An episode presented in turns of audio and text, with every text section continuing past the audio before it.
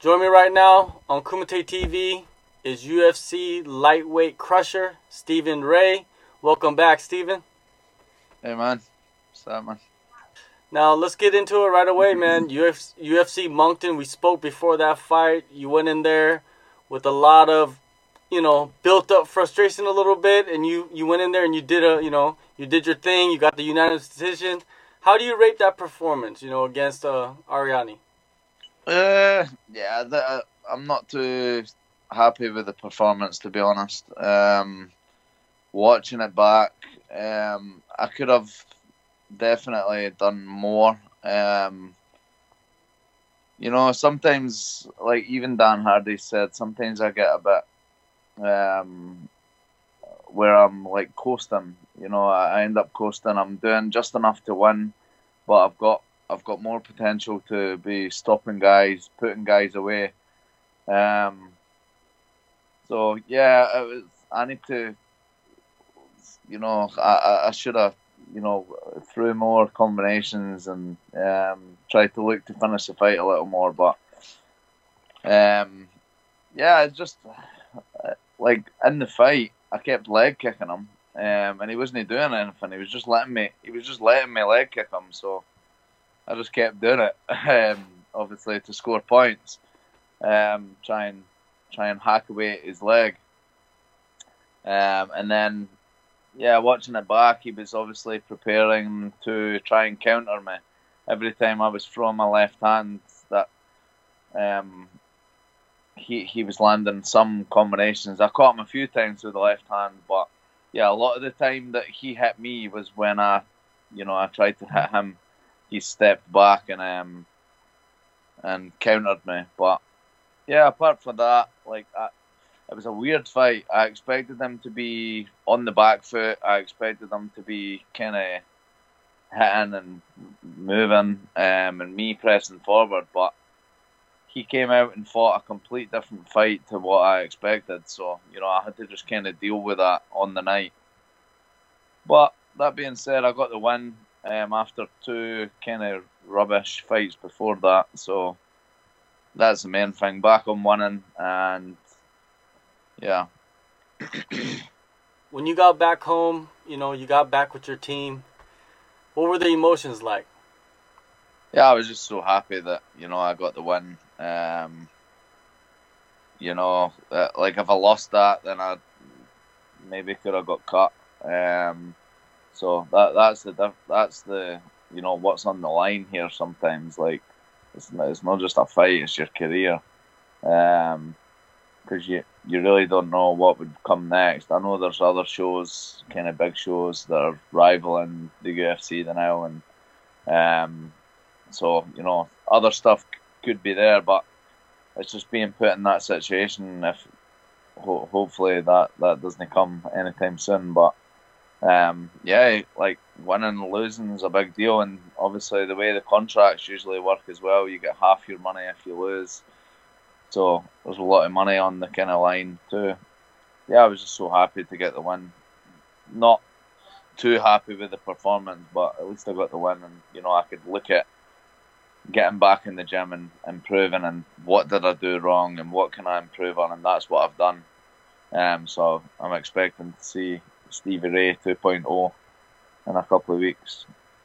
Do you take that same mentality that you took into that fight moving on forward with the other fights just keeping that you know that like i could be cut mentality? Yeah i mean because you never know. Um you never know with the ufc like technically i'm still one and two in my last three fights uh because that split decision lost to Kajan. Um I mean, I don't really look at that too much as a loss. You know, it was pretty close fight. Um, my last loss I look at is Paul Felder. Um, that's where obviously, you know, I can hold my hands up and say, I got beat. He knocked me out. Um, so yeah, he's number ten in the world now as well. So that gives me a bit of motivation. You know, the last guy that really beat me um, is tenth in the world uh, in the the most stacked division in the UFC. Um, so yeah, I'm what I mean, don't get me wrong, I don't like looking past my opponent too much, but the plan is hopefully get the win, beat this guy um, in a few weeks' time, and then um, try and get into that top fifteen. Uh, yeah, and start kind of getting up those rankings because this this guy I'm fighting as well. I, I believe he probably should be in the kind of. He's a top fifteen guy. Um, he's got wins over Kevin Lee and um, Adriano Martins, and he's beat some good guys.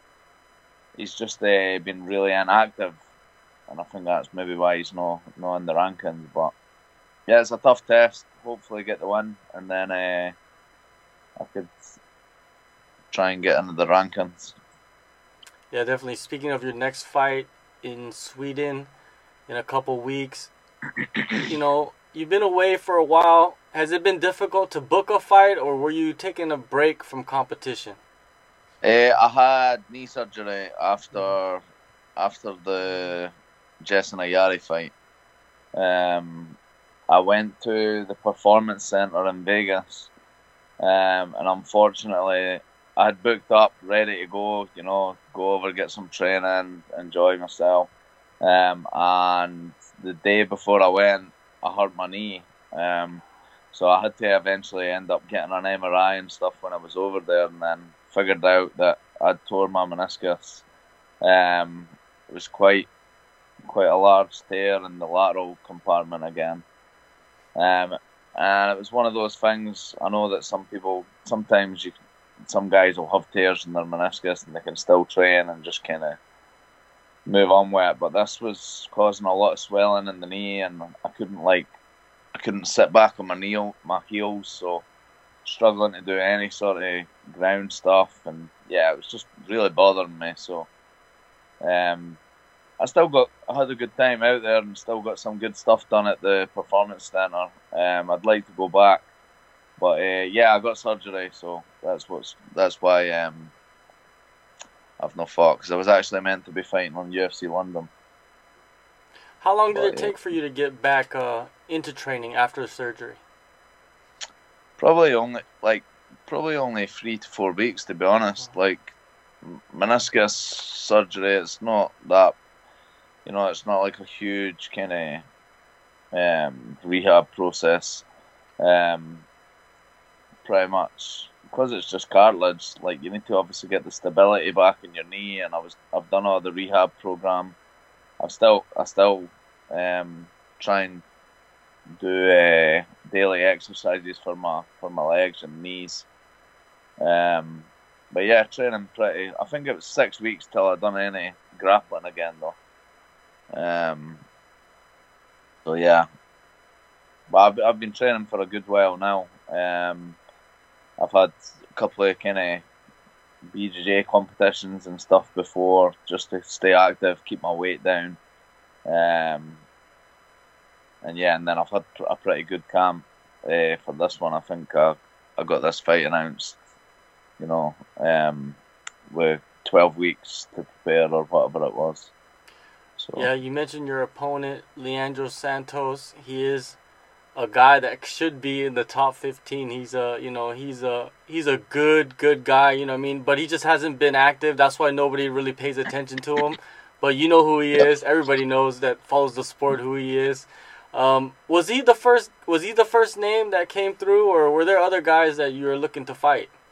Uh, I'll fight anybody like I, have always been that. You know, you, it doesn't matter who the, who they give out. It doesn't matter if he's a killer, if he's this um, whoever they, they offer me, I'm just like, let's do it. Obviously, I need I go and speak speak to my coaches and stuff, but um, and yeah, we, we all knew this is a tough fight. Like um, my next opponent, I think he's like a seven-time world champion in jiu-jitsu. Um, he's um, he's like a fifth degree black belt. Um, and watching his fights, his striking's pretty good as well. So I think he knocked out Kevin Lee, uh, ground and pound or something. But um, yeah, hurt him with hurt him with like a right hand or something. So yeah, it just shows you he's dangerous on his feet and on the ground. Um, but the way, the way I see it, it doesn't matter who you get in the UFC. I could, um, I could get somebody that nobody knows of, uh, and and he could be a killer. Um, UFC, you know, it's the Champions League of football, so every guy's dangerous, and at the end of the day, a fight's a fight. Um, I, I believe I've got a few advantages in this fight that I'm going to be looking to um, put into place. He has been out for a long time, almost three years. You know, do you think momentum plays a big role in how fights play out? Especially, he's not a young guy. Yeah, I mean, I think it depends on the individual sometimes with with stuff like that, and there's no really any fact. Um, I don't think like oh if if you've been out because you get some fighters that have been out a long time and they come back and they do brilliant and you know others that you think oh I think he done he didn't perform well because the ring rust and whatever but I don't even care whether he fought last week last month I'm gonna I'm gonna just try and take his head off as it um but uh, you know ho- hopefully it does hopefully it does play a part. Hopefully he's a bit ring rusty and you know he's ten years older than me as well. So I'm not gonna lie and sit and say, oh, hopefully he still feels 21.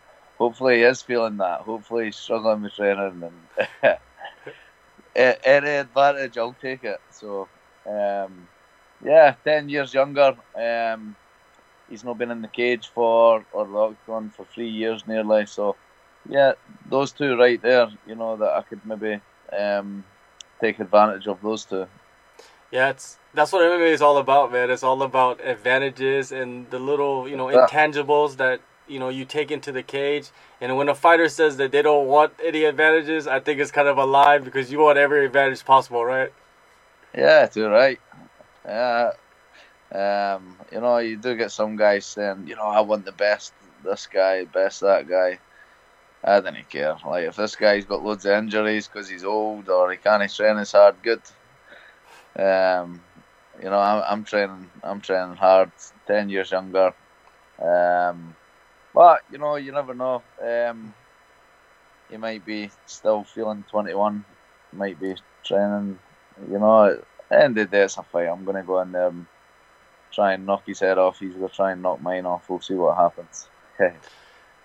You're back in the UK training, right? Uh, your your last camp you spent at TriStar. Um, how yep. is it being back home and being around the family and doing camp at home? Yeah, it's good.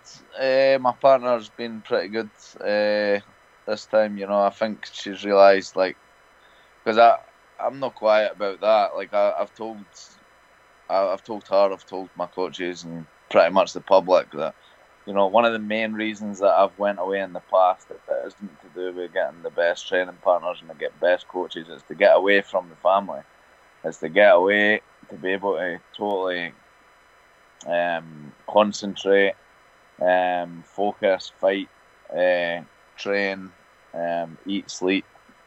But um, yeah, I just felt like this time, you know, um, it made sense that um, to to do it at home. It's in Sweden. Um, like the last time it was in Canada, so that's another reason I was like, right, well, if I do my tri my camp at TriStar, then you know I'm already in the time zone.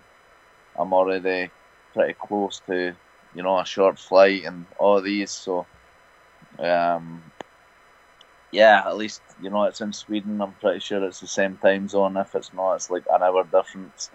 Um, and yeah, it's a short flight, so uh, those are other things that can maybe be a little advantage. He's coming to a different time zone, different different place, uh, and I've got pretty good training partners for um, Santos as well at home. Um, a couple of kind of guys that are built like him, long, rangy, because he's he's a pretty tall, uh, rangy guy. Um, so yeah, yeah, I just thought the only reason I would maybe go away um, is if I've no training partners for the guy I'm fighting. You know, if I'm fighting a short, stocky wrestler and I've not got any of those guys to train with, and and TriStar did, then I'd maybe look to go and do that. You've been using a hyperbaric oxygen chamber. Is that something new you have implemented, or have you been using that for a while? No, that's something new. Um, there's a place uh, in Fortin. Um, I think it's Fife Hyperbaric Oxygen Chamber. Um, yeah, the guy, like I know the guy. Uh, we've spoke about before and stuff, and he said like he believes it would really help improve because even after my surgery, like I was getting problems with my knees, still, still getting inflammation. Um, to the point I'm, you know, just ready to get a, take a saw and saw my legs off. Um, but yeah, it, it's, it's definitely helped. It's helped. Um, I've done a good few sessions now, um, and I just feel more energy. Um, sleeping better. My body feels better. I'm training better. So yeah, taking advantage of that. I saw that at the end of March, you opened a new location for your gym, Braveheart MMA. It looks incredible. Talk about the new facility. Thanks, man. Uh, yeah, like, uh, I first started opening Braveheart MMA when, when I was kind of in the that that point um, after I lost the Felder. Um, I wasn't sure what was happening with my career and stuff, so I was like, you know what, started coaching, um, and I was uh, coaching out of another gym, so like more like a fitness gym, and I had I had a little room to start with um, that would maybe only fit, you know, 15 people. Um, and then we moved down to the bottom of the gym once, you know, I started getting uh, busy. We moved down to the bottom and that could fit a bit more. And that, then I bought the Octagon um, off him because he, he had one in the gym.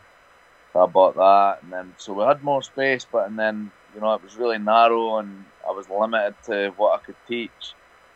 And then uh, yeah, I was just kind of always looking for new places, and I found this place. It was fairly cheap for like rent and stuff, um, pretty big, and yeah, just went for it. I had a bit of money in the bank, and I'm like, just you know, I bought loads of cage fence and moved the octagon, bought more mats, got it vinyl it, and yeah, pretty much done it all up, and now we've got a lot more space. Um, How is um, it having a place where you can you know you have your own business you have your own establishment and it is a gym but you when you go train for a fight camp you go other places is that helpful for you mentally yeah i mean my place i mean i only started that around a year and a half ago so don't get me wrong i've got some good fighters that um, you know i've built them up and there's a couple of guys that have came to me that you know used to train elsewhere or they've maybe got a judo or striking background or whatever. So I've got pretty decent guys that even I would be able to get some training in when uh, they can give me tough rounds. Like I've even got a wee bit, a wee bit of black eye for one of my guys. Um, you know, it was he he came to higher level MMA though. Like he came to where I train just to get extra rounds as well because he's got a fight coming up. But um, yeah, I mean, uh, I, have always trained at higher level MMA. Um, we've got guys, uh, Danny Henry, um, who's also in the UFC. Uh, guys, Callum Murray, who fights on EFC. Um, Stevie McIntosh, who's one of my main sparring partners. Um, and a lot of other guys as well. Uh, good fighters, good pros. And my head coach, obviously, he's been in the MMA game for like probably longer than I was born. So, uh, so yeah, I'm always gonna be doing my training there, and then I go.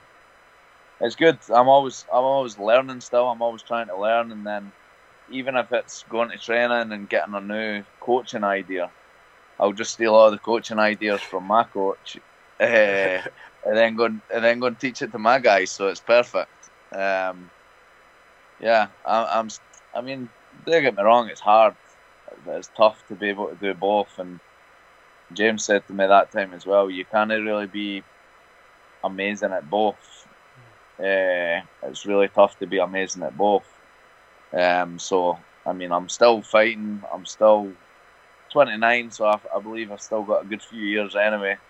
Um, so most of my, you know, most of my work I'm putting in is obviously on me and me as a fighter and individual, um, trying to still make it, you know, be be the best, be the make it to that top kind of top spot, make some money, um, and then and then when I'm done fighting, I'm going to put obviously all my concentration into Braveheart MMA. But yeah, I just try and get that balance, and now you know I try and put as much time in uh, coaching as I can. Um, if I've got a fight, then they know that you know I'm not going to be at the gym as much. I'll get classes covered. I'll still go and coach, um, but you know not as much as if I've not got a fight. I'll be in coaching all the time, and that's just something that they're going to have to deal with until I'm done fighting. But it's good for them as well because you know if if I'm only coaching, then you know, a lot, a lot of coaches, especially local coaches around here, they're probably just looking on YouTube for ideas. You end up running out of ideas, you know, ideas for coaching and what should I coach tonight. But you know, I'm I'm continu- I'm continuously training as I'm developing as well. So take some ideas from actually training rather than just going on YouTube and figuring out what I should teach. So yeah, it's good. I enjoy it. June 1st, Sweden, UFC on ESPN Plus 11, Leonardo Santos. It's always good talking to you, Steven, and uh, good luck to you, man. Thank you, man. Thank you. Appreciate your time.